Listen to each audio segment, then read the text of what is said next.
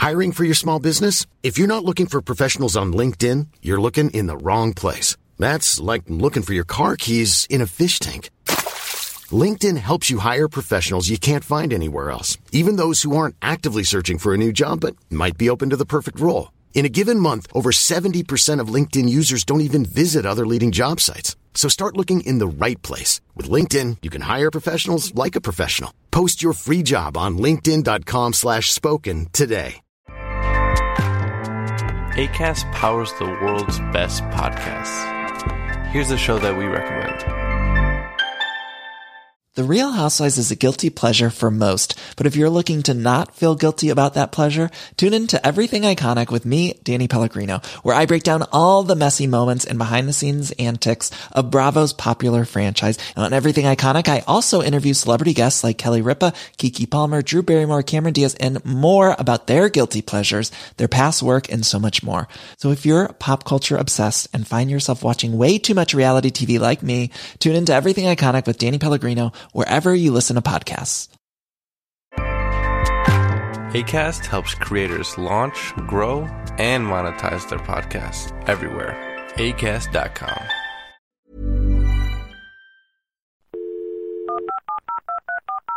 This podcast is a Roifield Brown production. Find others on iTunes. All right. Here I know. This is a Manhattan-bound B Express train. The next stop is Grand Street. Mind the gap. Welcome to Skylines, the City Metric podcast. I'm John. And I'm Stephanie, and this week we're talking about cities and gender. Don't think of the design of cities as something automatically that's going to discriminate against women. This new, well educated, English speaking community has taken over the city. Wow, it's so much more comfortable to walk in boots. So, not a lot of people realise this about me. I kept it a bit quiet, but I am in fact a man. And yeah, that makes me different from, from you, Stephanie, because you're, you're, you're not a man. In fact, I think it's fair to say that um, you, you are, in fact, a woman. So, how's that working out for you? It's hit and miss, to be honest, John, because, um, you know, obviously there's some, some good things about being a woman. I'm allowed to cry in public and read Eimear McBride, but there are bad things like living in a patriarchy. And that extends into cities. We don't currently have a kind of zoning charge for sexism, although Sadiq, you know, get on it cities are, are very much part of the, the patriarchy, are they? We haven't got like a one that the, the patriarchy isn't a geographical phenomenon. It's no, much like every other part of the world, the city is is a patriarchal space. Okay, so how? I'm going to have to edit the.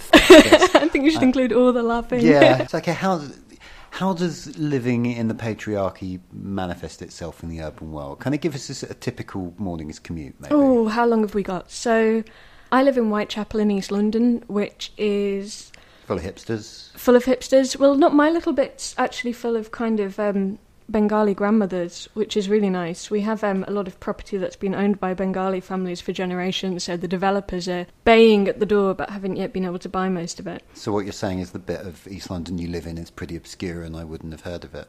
Well, I mean, it's Whitechapel. It's, okay. you know, our international listeners might know it for the Jack the Ripper murders. That tends to be what people have heard of in Whitechapel, but we've also got, you know, bagels and, and other good things. So as I leave my front door, actually, no, it starts before that. Because if you're a woman living in the city, one of the first things you have to consider is what to wear for the day. I hear men also get dressed, but it has a very specific import for women in that what you wear and how you present yourself is always a bit of a negotiation. And whether or not you do get harassed more or less depending on what you're wearing, I've never been able to tell precisely but it's still a consideration. So you get dressed, you leave the house. Sometimes you get catcalled in the mornings. I think it should be illegal to catcall people before 9am because I'm just too grumpy to deal with it.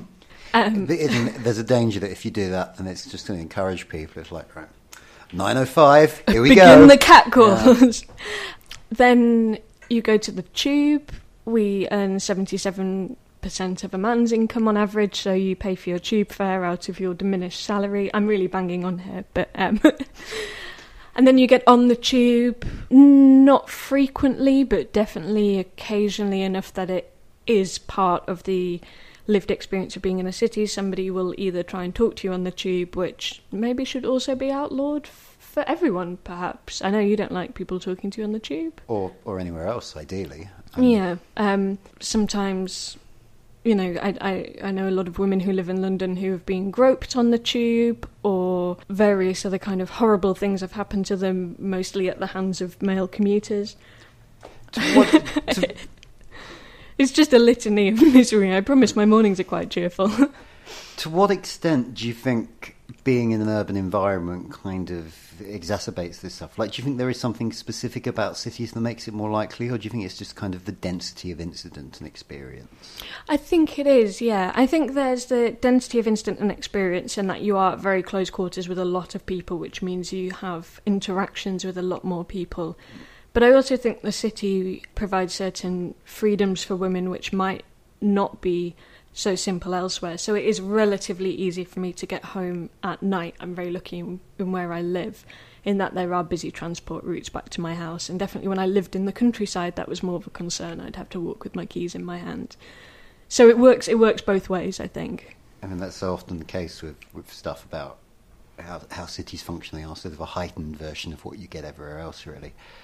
See, I really don't have to think about most of this stuff. It's not that nobody ever talks to me on public transport, but you know, it's a it's a rarity, and it's also it's not it's not that threatening when when they do because I'm kind of a big lad. I do think about what I wear because I'm pretentious, but but it, it doesn't actually sort of make a difference with how people engage with me, particularly. Um, although I have occasionally been on television wearing some terribly loud shirts, which I should really sort of think about. um, yeah, first I hope women kind of mock you when you do this. Yeah. I, I have confidence in them. I, am I'm, I'm reasonably well. I mean, like mo- most of our desk upstairs are women, and, and, I'm married, so I'm pretty well mocked. Don't worry about that. Like, there's, there's, no shortage of women in my life to mock me.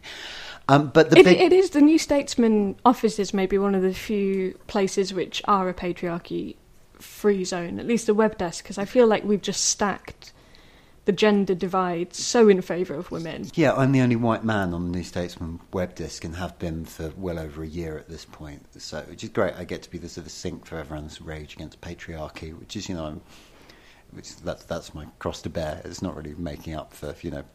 10,000 years of gender oppression.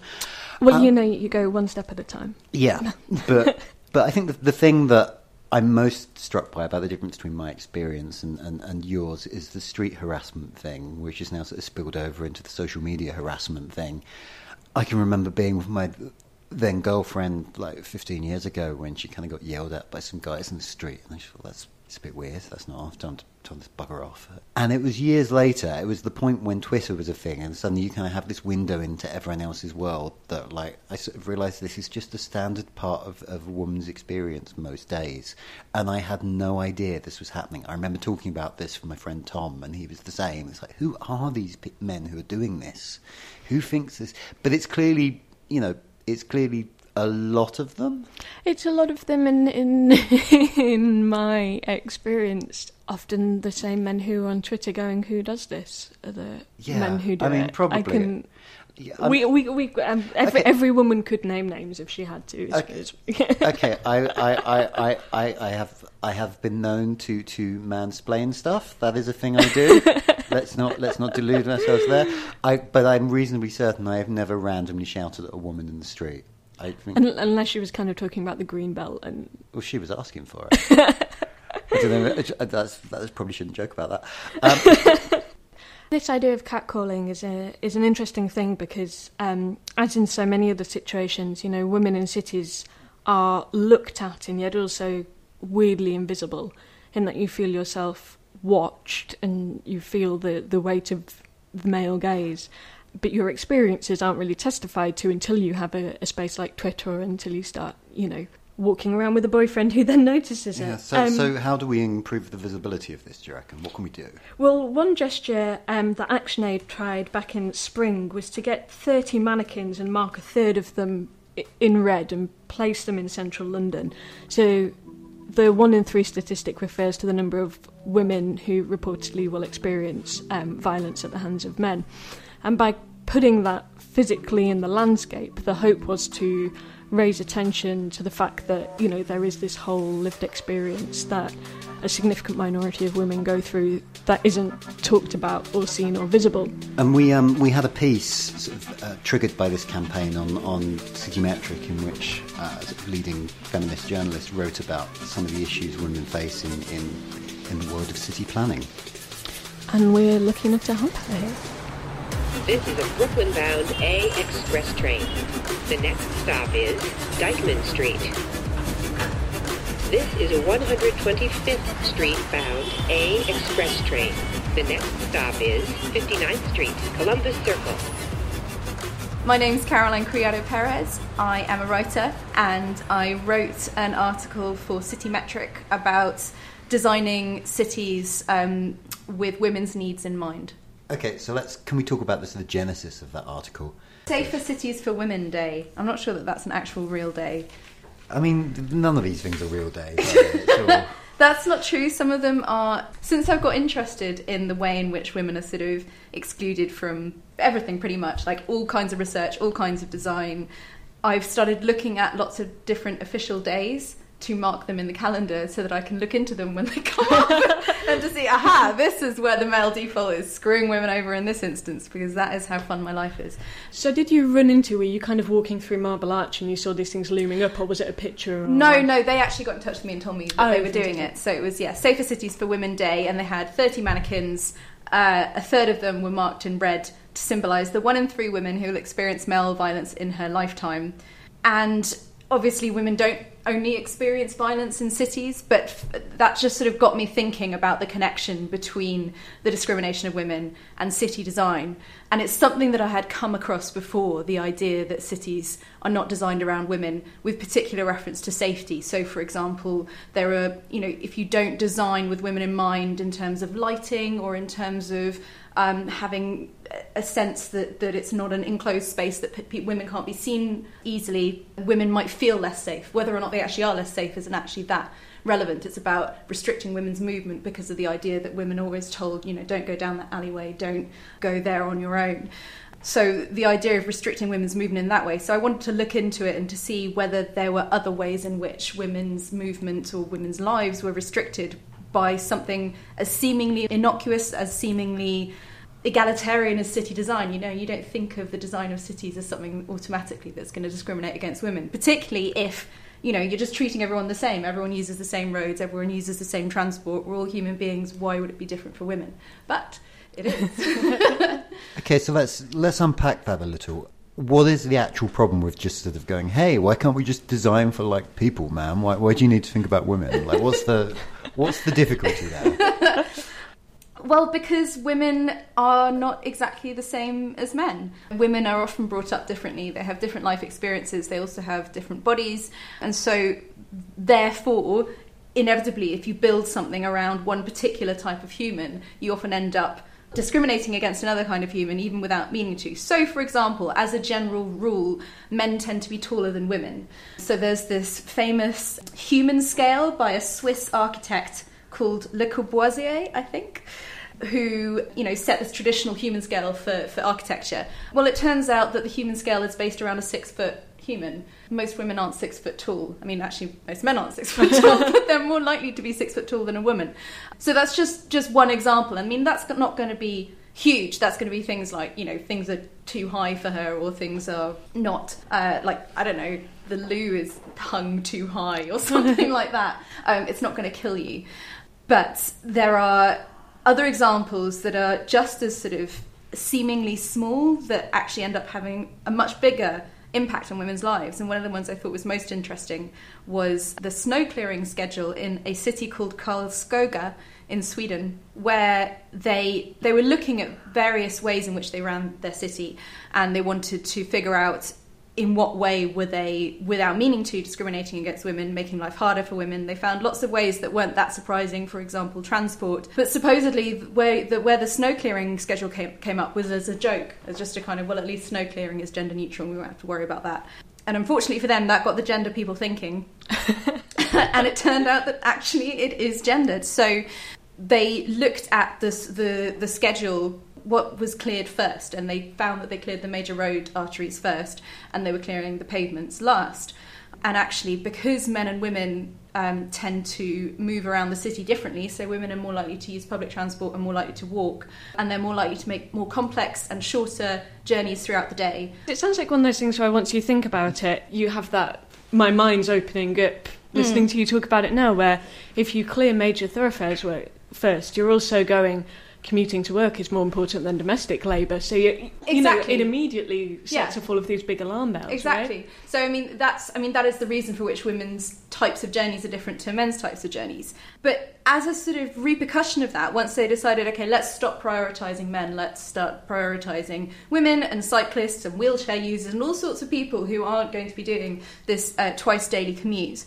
They found that hospital admissions for falls as a result of icy conditions fell dramatically, which wasn't something that they'd been expecting, and it isn't something that you automatically expect until so you sort of think about it and think, well, yeah, actually, you are more likely to slip as a person than a car is. And can on on the note of public transport, can I ask about buses? Because you mentioned this scheme in apologies, I'm probably going to mispronounce the um, city now. Is it Kalmar in India? I think where they say they've arranged for buses to make stops between kind of official bus stops if you want to get off somewhere safe. I think this one was.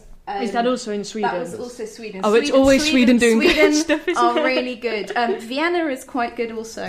so what is it? So because that that would revolutionise the lives of people anyway. If you could kind of if your bus became part cab after a certain hour, I mean that would be incredible, right? You could. Oh my god, I've just realised I had a dream last night about this. This is so tragic. I had a dream that there was a bus service that actually did that. Um, although I think it was less for violence against women reasons and more for Not carrying The, yeah, the other, the other night I had to walk and almost missed the last tube, and it was all very stressful. Um, I, I did dream an increase in frequency on the London Overground line between Romford and Upminster the other week. That is literally a dream I had. So, so it's possible I've been doing this job too long. Uh, right, right in with your best city metric. Hiring for your small business? If you're not looking for professionals on LinkedIn, you're looking in the wrong place. That's like looking for your car keys in a fish tank. LinkedIn helps you hire professionals you can't find anywhere else, even those who aren't actively searching for a new job but might be open to the perfect role. In a given month, over 70% of LinkedIn users don't even visit other leading job sites. So start looking in the right place. With LinkedIn, you can hire professionals like a professional. Post your free job on linkedin.com slash spoken today. Yeah.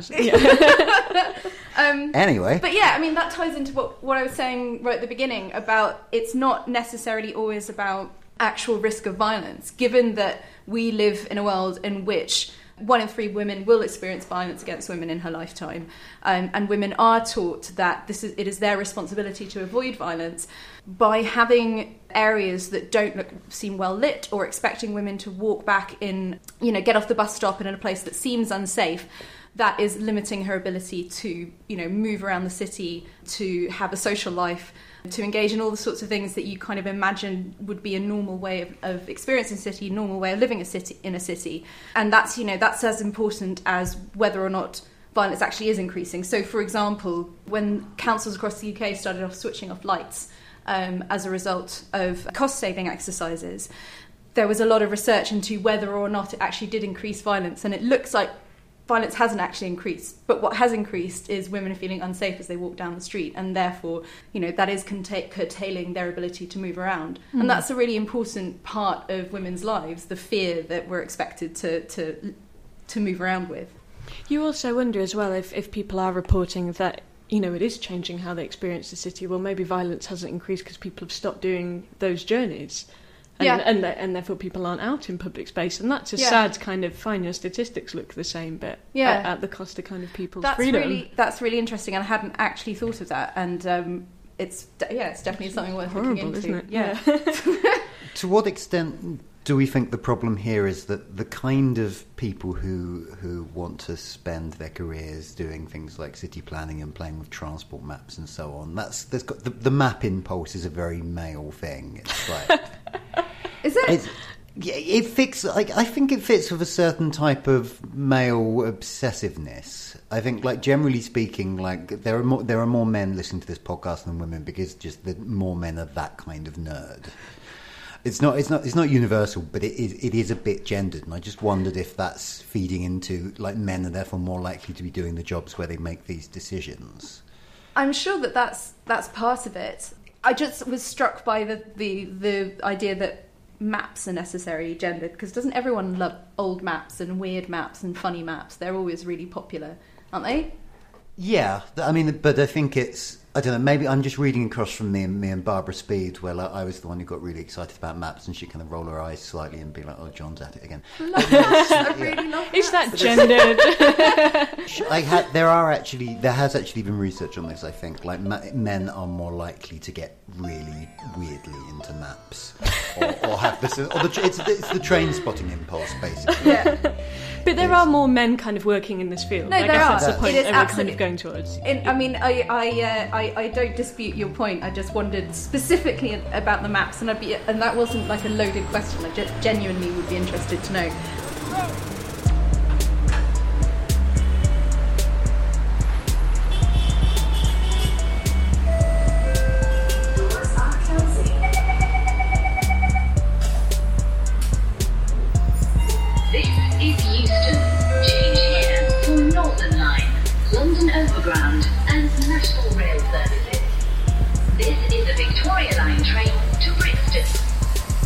Going to hear more from Caroline later, starting with a bit where she actually answers the question I just asked her. You know, in typical male fashion, I'm just kind of interrupting at this point to talk about something else.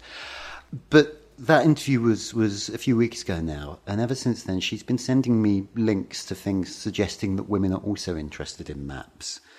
Just, you know, demonstrating that perhaps I'm a little bit wrong about that one. For example, she, uh, Caroline sent me a, a link to a, a, BBC News story about a very fashionable silk dress made up from the design of a World War II escape map. Oh, it's was- like a dog walking on its hind legs hearing you say fashionable silk dress. don't, it's a bloody dress. What do you want me to say? It's like, you know, it's, so it's made up of World War II maps. Sorry, tell yeah, us about the got, dress. It's got, it's got a map on it. It's a dress with a map on it. What more do you want? It's true. that is a good way. That is a good gateway drug to get women into maps. Because if you put it on a dress, they might become interested. Yeah, maybe a handbag. That could be like- good. or yeah, or a lip. Can you get a map on lip? It's too small. I don't know. Lipstick maybe map? not probably not the whole tube. But yeah, as you could probably tell, Caroline was slightly cynical about my belief that map obsession was a peculiarly male form of, of nerdery. So I've been sort of doing a bit of googling to sort of check on the state of the research. One thing that does actually there does seem to be some truth to is that men do have better spatial awareness than women. There's reasonably sort of clear research to back that up. What's not clear though is whether that's kind of genetic or Learned, or, kind yeah, of. whether it's the way we're socialized. I would love to see the research on how you figure out whether it's natural or learned. Like you could put babies in a maze. Yeah, that would be amazing. Hey, I'm- amazing. I, I'm doing that thing you kept doing the other week, where I'm giving you a look and then expecting the listeners to comprehend that. But yes, so there, there is there is some evidence that for whatever reason, men do have a better spatial sense than women. But what I couldn't find is anything to back up my assumption that this means that men are in fact more interested in maps than women. And in the middle of the point where Caroline and I were still having this debate on Twitter, I got an email from someone in Berlin called Sarah telling me that she, she listened to the podcast because she shared my obsessive love of maps um, and that Barbara was wrong about maps. So, anyway, Sarah is also one of the three members of the Berlinials podcast, and uh, they've been kind enough to record a segment about Berlin for us.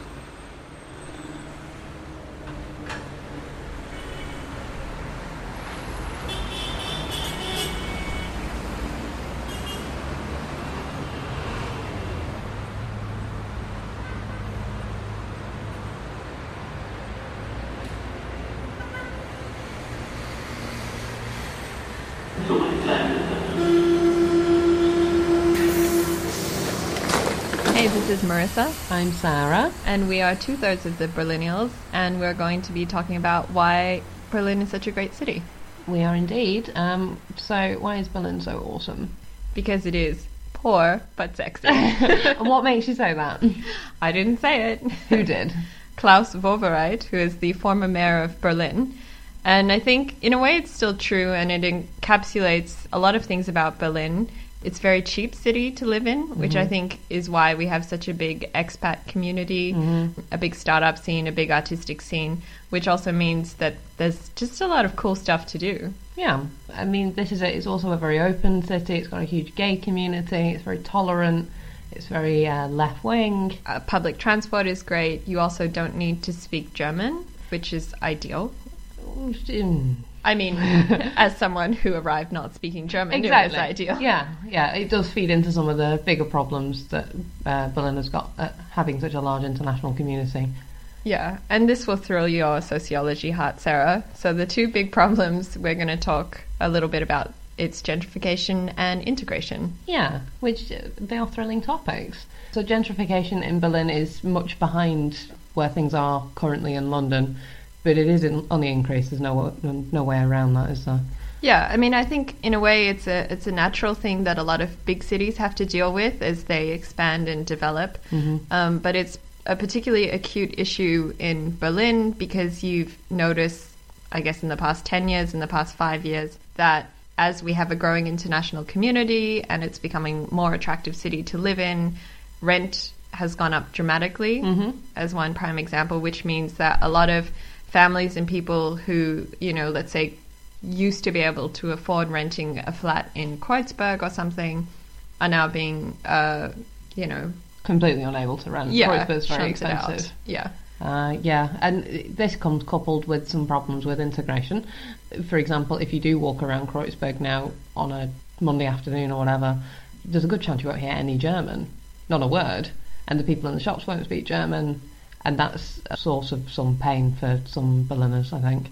Yeah, in a way, you know, it's a bit surreal um, Yeah. that you're living in Germany because if you go to any other city outside of Berlin, I think you really notice that you are living in such a bubble. Yeah, yeah, and it, and it is a bubble, and it's a it, it can cause problems and frustrations amongst uh, people that have been here for the longer time. That this new, well-educated English-speaking community has taken over the city. Uh, for example, simpler things like uh, the anti-tourist T-shirts and Yeah. the anti-tourist sentiment. Anti-gentrification graffiti. Uh huh. Being shouted at occasionally to speak German by old people on buses.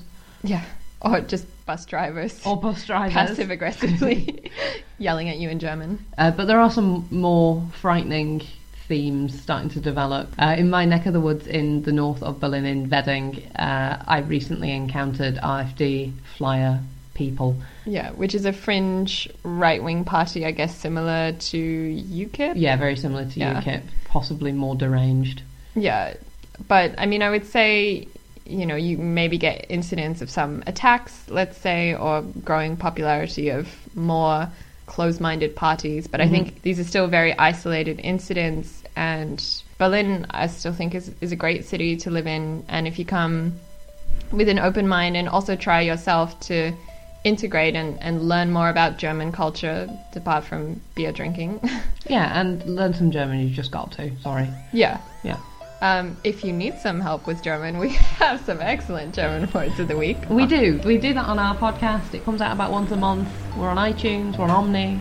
Yeah, Berlinials, Instagram, Twitter, whatever other youth driven social media channels. We trust you can use Google. Yes. All right, cheers. Cheers.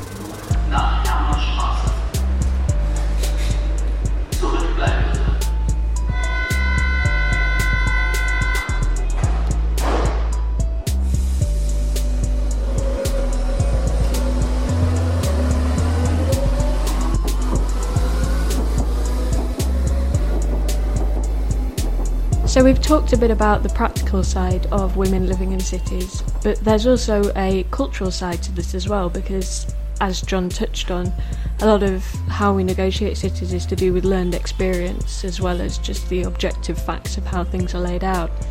So to find out a bit more about this, I spoke to Lauren Elkin, the author of Flaneuse, a book all about women walking in cities. Hi, I'm Lauren Elkin. I'm the author of the recently published Flaneuse Women Walk the City in Paris, New York, Tokyo, Venice, and London. Yeah, so I guess you, I mean you've written this book, which is um, has been really successful. It's being serialized on Radio Four at the moment, which must be so exciting. um, Why did you decide to write about women and walking? It came about because well, it sort of had two two initial moments of um, sort of rising to the surface and feeling like this is something I had to write about. And the first one was when I was at university in my final year and um, was in a senior seminar called "The Man in the Street." Uh, so the man in the crowd, the woman in the street. And I was like, ooh, the woman in the street. I had just come back from Paris from studying abroad. And this was just such a rich and suggestive idea to me. Who was this woman in the street and what was she doing there? And so I really wanted to write about the female flaneur um, because I'd just been in Paris sort of flaneuring around and, and sort of discovering the joys of just walking idly in the city. And so I, as a sort of senior project, I thought I could formalize this and, and talk about women who walked in cities. And I had a sort of list. I was going to write on um, Jean Rhys and Colette and Virginia Woolf.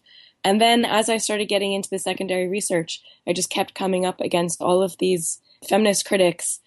Lots of them were historians claiming that there could be no flaneuse, that the, the concept was just um, an impossibility because of the way that the flaneur himself was codified in the mid 19th century that being a time when women just didn't have, you know, the leisure or the time or the freedom to, you know, walk in the streets the way that a man did. So it was like because the flaneur did this thing that women couldn't do at the time when Baudelaire kind of codified the flaneur, therefore there could be no flaneuse. And that struck me as like just a, a sort of problematic argument, one that made sense in its historicized moment, but that didn't sort of make transhistoric sense.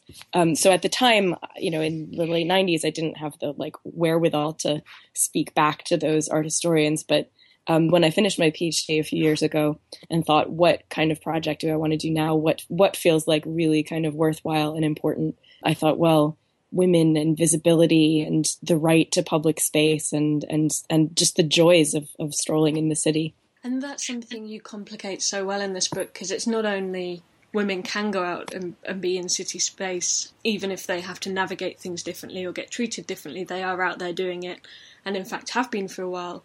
But also, you complicate this idea that men go out and aren't looked at. I know there's a moment right. where you go back to a Baudelaire poem and kind of go, there's an interloper in these writings too, right? Mm-hmm. Yeah, exactly. Yeah, that was that. I think I'm sort of suspicious of binaries where we say, you know, men do this and women do that, this, and you know the ways in which people present in in public are are fraught and complicated and you know in in recent years we're starting seeing this sort of a growing of awareness around the trans movement and this idea that you know maybe we shouldn't be trying to pin down people according to some like grid that we have of what gender is maybe it's this kind of spectrum so i was thinking about those issues as i was writing the book and coming across you know a, a figure like George Sand she's i can't remember who is it like maybe Griselda Pollock or, or, Patricia Ferguson who's saying that George Sand, because she was cross dressing, couldn't be a flaneuse because she was dressed as a man. And it's like, well, I don't know. She's surely she's opening up some other space for women to signify that's sort of in between male and female, and using that that you know interspace as a sort of place of freedom and a place of mobility. So I was trying to yeah play with it, this idea that people think they know what they're looking at when they look at us in the street, but you know, really, we might be up to something completely different. Can we talk a bit about Sand? Because it's this, this brilliant chapter in the book where you kind of go back and excavate this history of her in the street and watching other people in the street. Can, can you just kind of, for people who haven't read the book yet or heard mm-hmm. it on the radio so far, what what drew you to her? There's this great passage in her autobiography where she talks about how right after she moved to Paris, she had left her husband and her children behind at the family estate Nohant and found that it was actually really difficult to walk around the city in her like fancy women's clothing, all of these crinolines and, you know, skirts and little dainty shoes and her little stupid hat. Her feet would hurt. She couldn't get anywhere. People looked at her strange.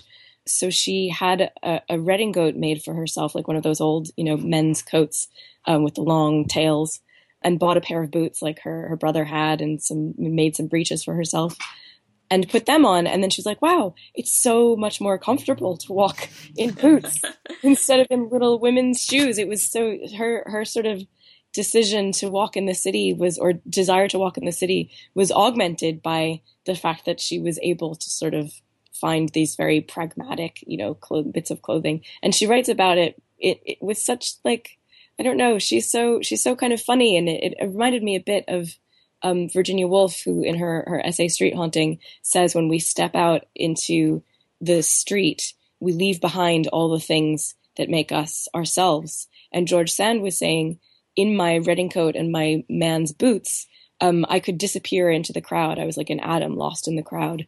And that those are those are like really familiar sort of tropes for being in the city. Um, that that idea of being either subsumed into the crowd or or wanting to preserve your individuality within the crowd. That's that kind of you know Georg Simmel you know mm.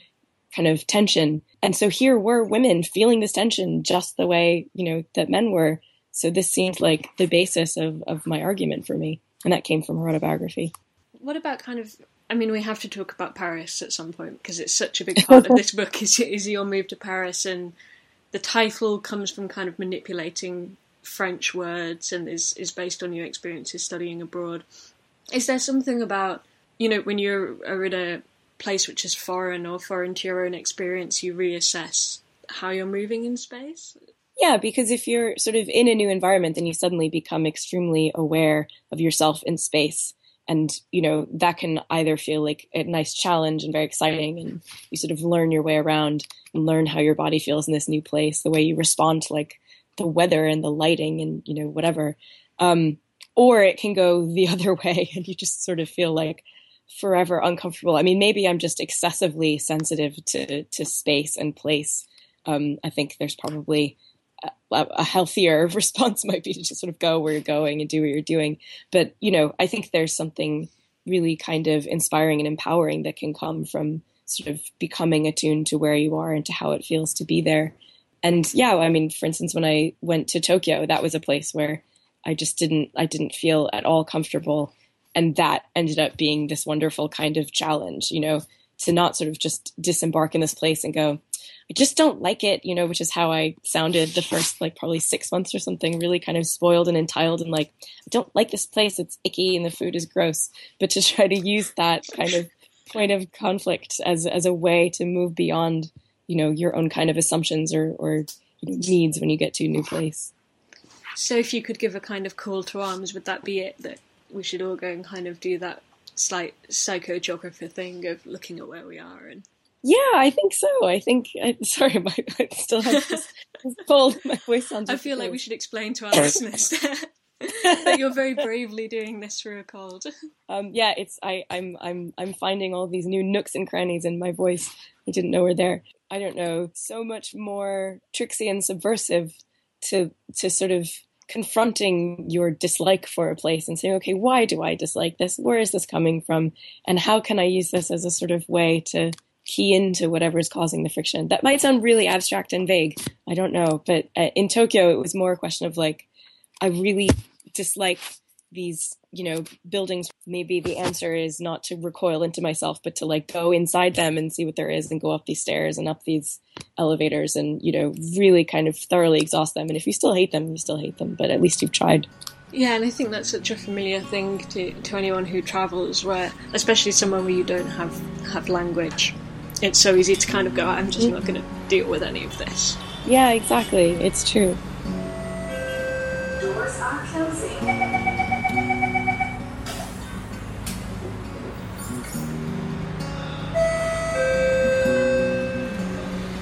station, Changi Airport. So now we're going to go back to our conversation with Caroline Criado Perez. You may recall that at the point we cut it off, I just asked her whether the problem was that more men are involved in city planning than women.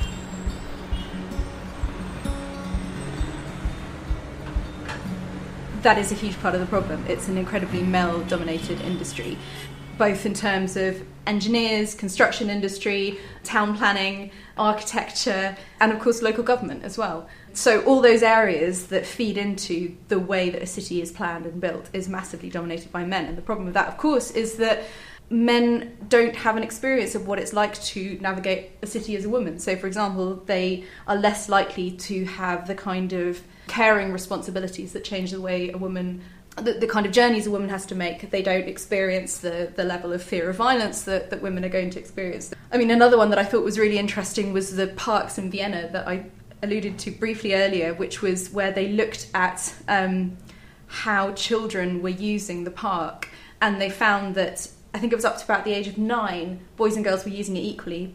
But after that age, girls stopped using it. And it wasn't because girls didn't want to use the park, it's because the way that the park space was divided up meant that girls and boys had to compete. And around that age is the age that boys start to I guess, exert their masculinity in a way that girls find intimidating. And so the girls didn't really want to compete with the boys for space, and so they just didn't even bother. And they found that once they subdivided the park up into smaller spaces, the girls came back to the park. That's something that, for example, those boys don't realise that they're doing that and they're not deliberately trying to keep the girls out. So when those those boys grow up to be men, they won't have the experience of feeling that they had that space taken away from them, whereas girls would. And so that's something that you might think about. I mean, there's an outdoor gym, for example, in Hampstead Heath, and the number of times that you know I think I'll go for a run and then I might finish off in the outdoor gym. If there's a whole bunch of men just sort of hanging out there doing their pull-ups and whatever, and being blokey, I won't go in because I just I feel intimidated. I like- feel unwelcome. I feel like they would be like, oh, that's this bloody woman coming in here doing it, and I don't have enough. I don't back myself to be enough to do enough um, pull-ups to get away with it, and they won't realise that they're keeping me out. They have no idea that they're keeping me out, but they are. So it's about being aware of those moments, having experienced those things, that makes you aware of how you might want to change the way you design things. I wonder if there are specific, because I know um, Sadiq Khan, the new London mayor, has appointed far more women on his team than than I think people were kind of expecting him to. I think Yeah. he might have a female-dominated top team. You will you will know this, John. I, I should know this, but I don't. But I think he's kind of, you know, recruited He's more women than well. ordinarily. I wonder if there's a list of recommendations you could send to him and kind of go. Oh, that's an "Here's- idea. well, well, currently I'm trying to convince him to let me put a statue up in Parliament Square. so once I've dealt with that, Once you've done the statue, you can then sort the transport exactly. system. And But I mean, that'll I think, I mean, I think that's another part of it, isn't it? It's about our built environment and you know what. What what history we learn about as we walk around the Mm. city? Do we see a city dominated by old dead white men, or do we see a city dominated by people who look like us um, and who make us think that you know we can also be part of the public space? Because it's about you know it's about that. It's about who belongs in the public space. Um, and historically, of course, women have not been allowed in the public space. I know, much as I love the, the Tony Benn plaque in Parliament in the in Yes. the crypt, I still, of course, the woman plaque is in the, in the cupboard. Yeah, yeah, yeah. There's a, a- what's the plaque in the cupboard? I don't know this. Emily. Wilding Davison. Spent Oh. census night one year in hiding in a cupboard off the crypt, I think it is, and um, so she could register her address as the Houses of Parliament in the census. And Tony Blair, Tony Blair, God no, not Tony Blair. Tony Blair didn't. Um, slander, slander. Tony Benn snuck down and, and put a plaque in, so it's in one of the cupboards in Parliament. It is. I've Yeah. been into the cupboard. I took a selfie. Was, the, was there light in? The, okay, that's an irrelevant. question. Clearly What, what was the lighting situation? Yeah. The lighting wasn't very good. It was a very small cupboard. That Did they you had use a flash? You had to- Actually, you're not allowed to take photographs. Photography is not allowed in the cupboard. But yeah, they they're storing like printer cartridges in there or something. It's it's really not very. Uh, you know, it's not a very hallowed space. Okay, to round this off, I'm. I think there's kind of an example. Well, something I'm wondering is possibly could be an example of this kind of differential, gender differential planning, which is toilets. Yes. Which it does. It's another one of those sort of cliches that seem to be true. That like there are always queues for women's toilets, but not for men's ones. Yes. And an I wonder if one. there is a planning cause of that, where they're dedicating equal space to the two, but they don't actually require equal space to Yeah. get kind of equal efficiency. You should be dedicating more space to the female toilets. I think that- the the the rule that they've developed that all buildings should now incorporate is that there should be double the number of female toilets as there are male toilets for exactly that reason. But that's just not the way most places uh, most places do it. It's pretty bad in the UK, for example, where you know there are all these long queues and public conveniences keep closing. There's one near me which has been turned into a really cool bar, which is nice. Um, not not that hygienic one no, would think, no. but, you know. I guess they bleached it. I've actually not been into it. I keep meaning to go into it, but yeah, it's. I mean, it's a huge problem in countries like, for example, India, where In a, a typical Mum- Mumbai slum, there are around six toilets per 8,000 women. Many of these are infested with rats and uh, don't have running water, and women are often raped or assaulted as they search for a toilet. And the problem, beyond the obvious with that, is that women are therefore not using the toilet and they're developing um, all sorts of urinary tract infections and kidney problems because there is nowhere for them to pee safely. Um, and it's such a basic, basic thing. And and it is just much easier for men to just whip it out and go wherever they want to, which I'm not suggesting is something that men want to do around London. I'd rather they didn't, but you know they do have that option. It's just not really an option, an option for women. Another, it's not really related to city design, but something that I've come across again and again when it comes to things like uniforms for women in in the military or women in wetsuits for example in greenpeace and things like that is that none of these things are designed to make it easy for a woman to go to the loo. So she's got to take the whole thing off whereas they've always got like a little flap for the men. So that's just it's nothing to do with cities it's just something that i find interesting Although, if you ever want to be a woman and get no queue for the toilets and feel very smug, you know, that you're in a city watching men queue for ages, go to your nearest football stadium. And at half time, um, there is never any queue for the women's loos. That actually reminds me, I was at a conference just the other day, which was, you know, obviously about women and equality, and obviously the vast majority of people there were women. And of course, when the you know the break came, everyone ran to the loos, and there was this massive queue snaking around the corner, and no one was going into the men's loos. So I just sort of thought, well, I'm going to go in the men's loos because this is really stupid. And when I came out, the person in charge of the building was waiting for me to tell me off to say that I wasn't allowed to go into the men's loos. Just the logic is just astounding. It's a safe But- space. there were no men there. So, to relieve my burden as the sole representative of the female gender, although you know I'm happy to take it on if you all are, um, we asked on Twitter what women would change about their cities to make them feel safer and just generally more pleasant to live in.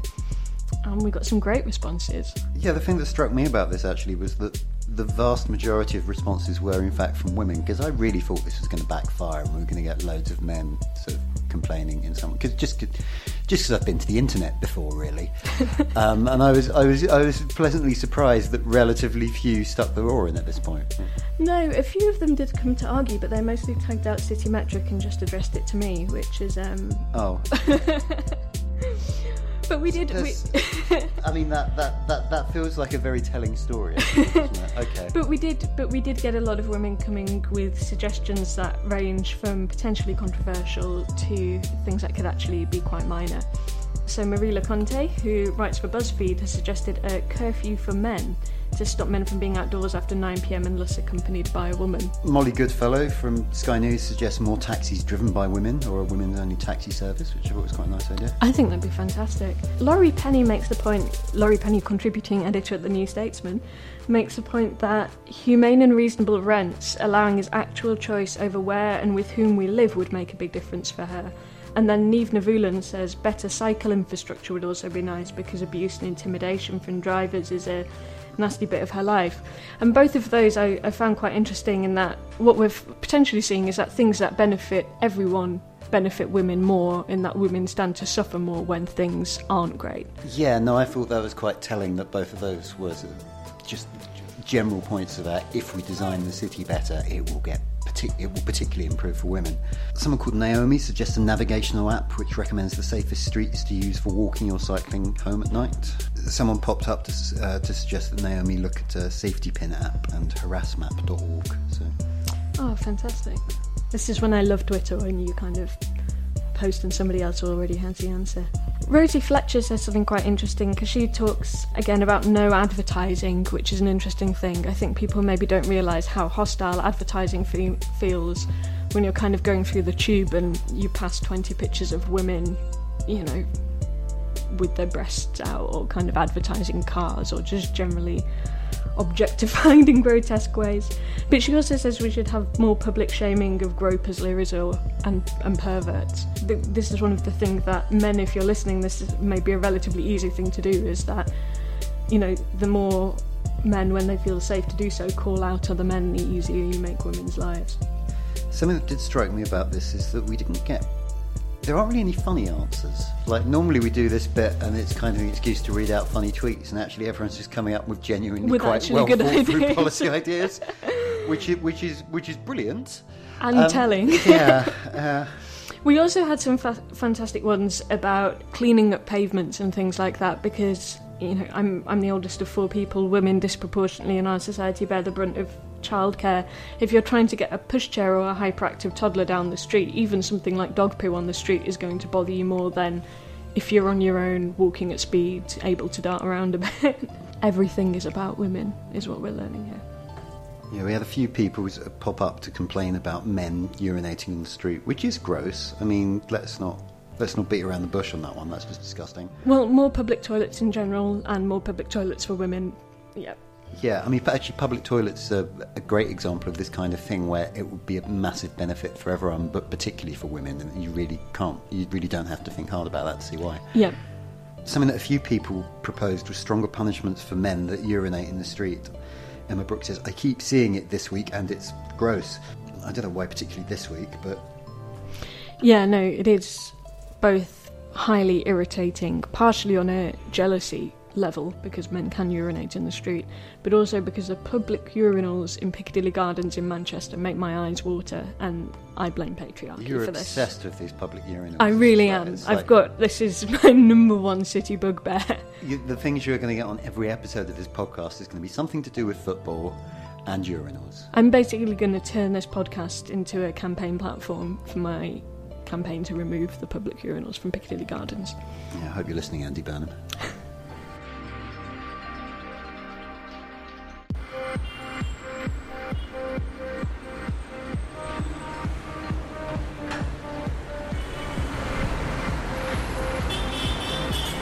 You've been listening to Skylines, the City Metric podcast. It was presented by John Elledge and Stephanie Boland and produced by Roifield Brown. You can contact all three of us on Twitter where there's a pretty good chance we'll talk back. Our theme music was Waves by CORTR. You also heard We Are One by Vixento. All music in the show was licensed under Creative Commons. You can find Skylines every two weeks on Acast, on iTunes, or in the podcatcher of your choice. You can also find two more shows by excellent colleagues, Seriously and the New Statesman podcast. In the meantime, you can find all the stories about cities, maps, and geography you could ever possibly want on our website, citymetric.com. And since you've listened this far, leave us a nice review on iTunes, eh? Go on, we'll love you for it. Thanks for listening. This is a Manhattan-bound B Express train. The next stop is Grand Street. Mind the gap. 지하 서울역입니다. 내리실 문은 오른쪽입니다. 명동,